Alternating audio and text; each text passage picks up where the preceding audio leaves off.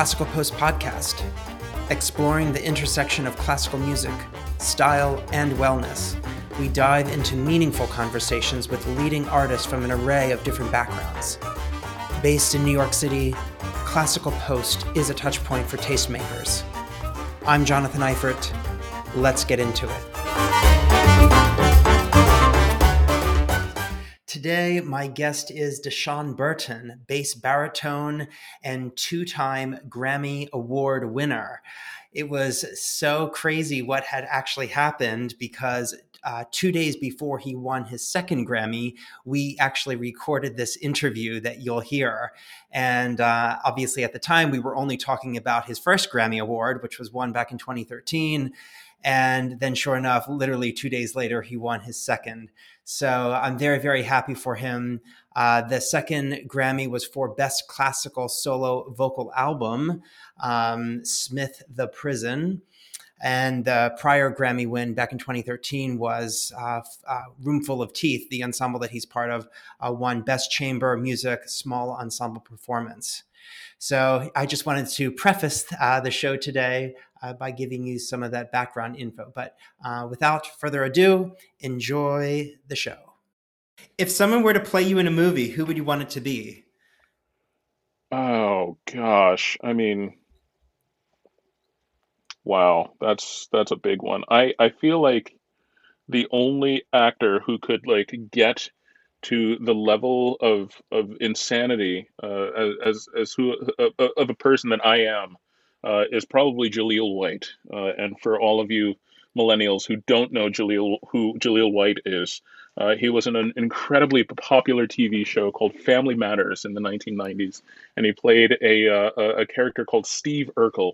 And my entire life has been modeled after Steve Urkel's amazing just ways in his brilliance, but also his complete inability to adapt to society as a person. So yeah, I'd have to say Jaleel White playing Steve Urkel. That would be the actor who would probably, fit me best. Yeah. Oh my God. It's funny you bring up, I haven't heard about Urkel forever. I actually used to watch Urkel with my grandfather. He would put it on the TV, like in the evenings. And if they were like babysitting us, he would watch it with my grandma. And then like, I'd be there as a kid and we'd watch it. He's the best babysitter. He'd probably build you a contraption to babysit you while he was, continuing to save the world, doing whatever he was, or chasing Laura, of course. That's the other huge part of Steve Urkel. But I'm glad that you at least have a passing knowledge of who he is. Oh yeah.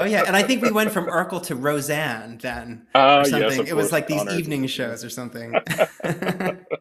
Let's get into the good stuff, or I think is good stuff, and that's a style. This is one of those things that I always explain to people on the show that instead of talking about the initial artistry and where you put all your time and energy, I kind of like to think about what inspires that and what kind of feeds that outside of the actual music making. And I find it really interesting because it's not just applicable to artists, it's applicable to anyone in life. I mean, everyone is kind of fed from different sources outside of whatever work they do. So when it comes to artists, I find it really interesting where they kind of pull that inspiration. So with that, what are your style icons? It could be in fashion, interiors, lifestyle, you name it. As you can tell, if I have a chance to be, I will run in the direction of the nearest cuckoo cloudlander that exists. And I think my 100% style maven is Thundercat, who's this amazing bass player from LA. And he has sort of a very casual kind of, virtuosity with his playing. That is just like, he just picks up the bass and he just throws down whatever. And on top of that, he dresses like a child. One of my favorite kind of, style images in a way is to think of what would a kindergartner do if a kindergartner had a bank account. That is what I would be. That's kind of like the style that I want desperately. Having said that, the last 365 days or so, I've gained enough weight to just throw all of my amazing clothes away. I haven't thrown them away, but yeah, it's not as much fun sort of being at home and, you know, not wearing sweatpants. So I need to find cooler sweatpants. I think that's the answer. Oh, there you go. I'm down with that. Describe your dream aesthetic. And again, this could be in different aspects. So interiors, architecture, fashion, lifestyle, etc. I think, you know, just in terms of a general lifestyle, it's anything that is sort of welcoming to people, no matter how they feel and no matter who you are. And, you know, if you're an introvert or an extrovert, you know, this kind of feeling that everyone is welcome in the same place. So I love especially, you know, places that are outside, you know, where everyone can go. Like, there's no admission, there's no velvet rope, there's no, you know, kind of like steel barrier, you know, that's why I love just kind of being outdoors. You know, if I can get it as much as possible. And I think in general, style is such a it's such a personal thing, but it's that expression of that personal thing that really connects you to your friends, your family. You know, it's that connection that you're after. And so, you know, having said that, I really think that any kind of interior space that is kind of just comfortable and you know, has interesting stuff to look at. So I'm a huge fan of Amy Sedaris as well, you know, because she's so inventive with her silliness. You know, it's not just, you know, sort of using old toilet paper rolls to make, you know, kind of, you know, just crafts that no one would use. She would actually figure out, you know, how, what you can do with old dead batteries, you know, to kind of make them as a hilarious gift that someone would say, "Oh, this is from my crazy friend Amy." And I love looking at it, and I can't throw it away. That sort of thing is kind of generally my style aesthetic. If I feel, you know, like I'm doing okay, because it's hard, you know, especially in classical music. We have, you know, we have a few people who are very, very good at what they do and very focused at what they do. And so it's kind of hard to talk about things like that sometimes, but yeah, desert island, that's absolutely what I would be.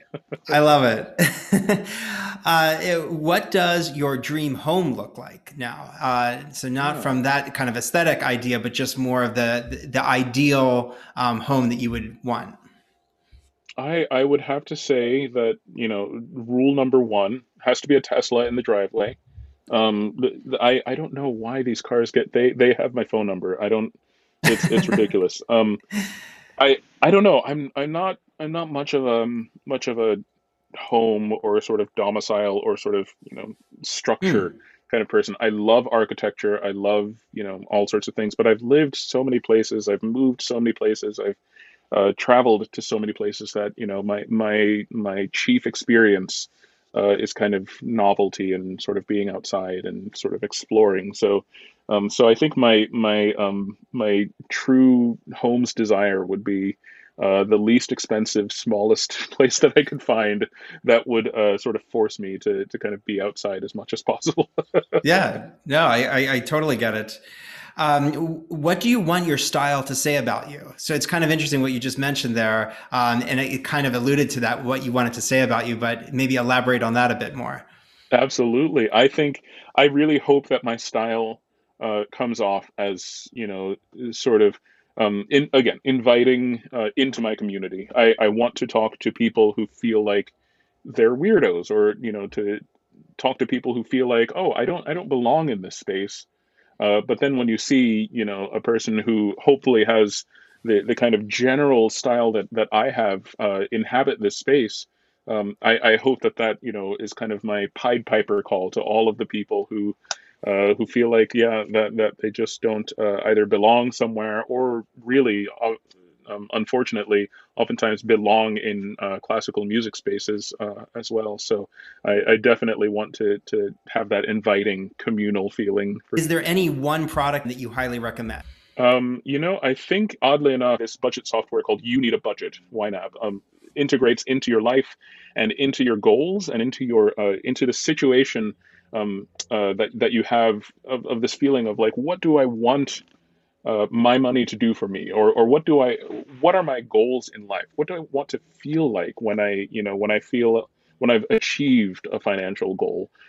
It's an amazing app and company, and I love it. It's really changed my life over the last 7 years, and it's helped me kind of figure out, sort of again, how to reinvest my time into things that I love, rather than kind of, paying attention to a lot of sort of intense money topics. If you have a plan, if you come up with something that works for you, I think that's great. I did not have, a lot of riches and things growing up. So I think I had to really kind of redesign my relationship with money, and YNAB was the greatest thing for me in this case. It really helps you to just slow down and just to say, what am I doing with this? It's kind of the Marie Kondo of of budgeting apps in a way. But yeah. Any sort of app or tool that sort of is a system that helps you feel closer to who you want to be. That's always what I love, and YNAB is 110% that for me. What's your guilty pleasure? There's nothing wrong with RuPaul's Drag Race, so don't even call it a guilty pleasure. It's the only guilt is that I haven't shown everyone, I haven't forced everyone in my entire life to watch every single episode. I think my grandmother might not be so into it. I think it might just be outside of her zone of taste. Oh my God, I think she just prefers sports and things, but I love RuPaul's Drag Race. I think everyone would if they gave it a chance, and that's what I'm sticking to. Incredible. What energizes you and brings you excitement? The thing that energizes me most is connecting with people, especially students who wouldn't normally have access to my field, classical music, or this kind of art, this sort of world. Sharing stories, and hearing about their lives, hearing about their days, and creating sort of that artistic feeling in them. Through their lives as well. That's I think the most exciting part of my job, connecting with the audience after their show, being with students and students of all ages, really. Even our elders in a way are still have so much curiosity, and so when I'm able to visit a center that has a lot of people who are curious. That's what excites me the most. What does success mean to you? I've been hearing from different people that it's definitely changed, for some anyway, over the pandemic, that there's kind of this reprioritization happening, but also not. So what do you have to say to all of that? Success will always, to me, feel like feeling comfortable in your own shoes. My job is to help the people who have arrived after long days, after hard work, after their physical, time being converted into money, which is then spent at a venue.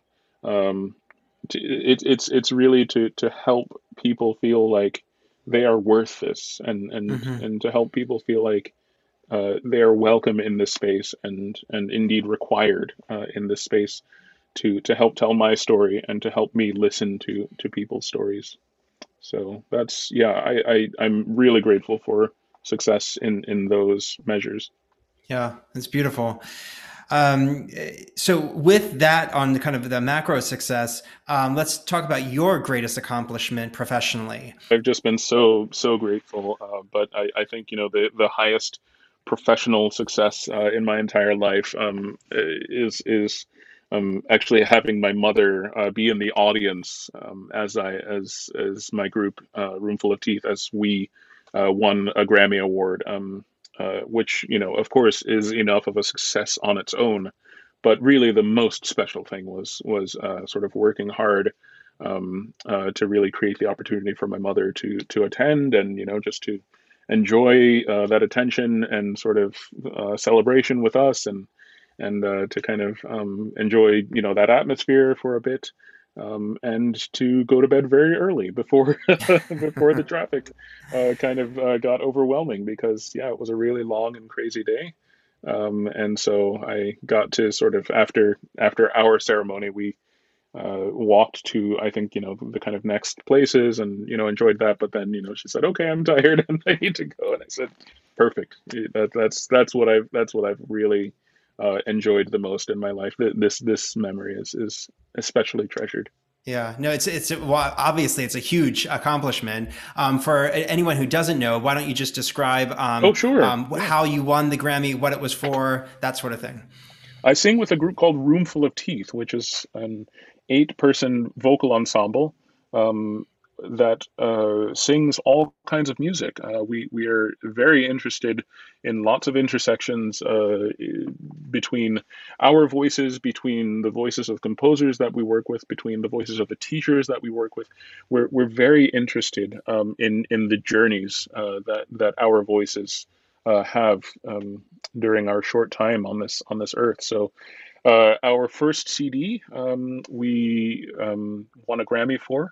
And it was just a really joyous day. It sounds like an incredible journey, especially the first album winning the Grammy. I think that's also really cool too. It was like, because not everyone records an album, like the first one for an ensemble, and then wins it. You know what I mean? It's like one of those things that might come later on, but I think you guys really, it's what a stroke of synergy that happened probably all at one moment. Yeah. We worked with some amazing people. Including Caroline Shaw, who's a member of the group, and wrote a piece called Partita for Eight Voices, which won a Pulitzer Prize slightly before the Grammy nomination and announcement and everything. And so it felt, like a really great, as you said, synergy of voices, people, ideas, a really exciting look into what it means to be a singer in the 21st century. Yeah, it's so cool. For anyone who's listening, I know I believe that when anyone kind of wins a Grammy, especially for an ensemble, they usually get kind of the same award, but it's divvied up with different people. Is that the case with this particular award, or no? In our specific category, which was chamber ensemble, I believe the cutoff was 9 people to be in the ensemble, and so we have exactly 9 people in the ensemble. So we all got an individual statue, and it's really a great honor, to have such a storied kind of piece of history in that way. We're really grateful for the visibility that it gave our composers and sort of who we want people around us to be. It's really a lot of fun. I think my favorite story about where individual statues have ended up, I think Caroline's maybe at the bottom of a fish tank with water and and fish inside of it. I'm pretty sure hers. Oh my God. Yeah. I love it. Yeah. That was my next question. Where do you have yours? If you don't mind me asking. Don't ask me. It's probably still in the box. Oh my God. I can't even possibly look at the thing. I mean, it's such an honor and so amazing and so wonderful, but I'm not so good at, as you might be able to tell, I'm not very good at thinking about these, sorts of things, except by, perhaps writing or in memory or something like that. But yeah. But yeah, totally fine. No, everyone has their own way of doing that. But I was curious. So where can people find you? I'm sure, I know you said you're not on Instagram or TikTok, but you probably have other platforms. So yeah, I think I've got a couple of YouTube videos here and there, and I've got a website that is woefully out of date, but you can certainly contact me on the website. That's really the best way to figure out sort of what I'm up to, just give me a ring and I'll let you know. Sounds good. Well, thank you so much, Deshaun, for joining us on the podcast today. I think a lot of our listeners will find it really interesting. Again, just another artist on their take of style, wellness, and what they're doing professionally, especially in the pandemic, but also coming out of it and moving forward into the future. Thank you so much, Jonathan. Really, I'm so grateful for you and all of your listeners, and I'm so happy to have had this conversation. It was really, really delightful.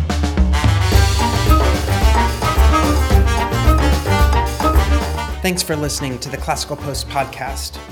Explore more insightful content on our website at classicalpost.com, where we share original perspectives, listening guides to new recordings, and conversations with leading artists. Stay abreast of classical music, style, and wellness by signing up for our monthly briefing, delivered directly to your inbox. If you've enjoyed this episode, please share it with a friend. Until next time, I'm Jonathan Eifert. Thanks for listening.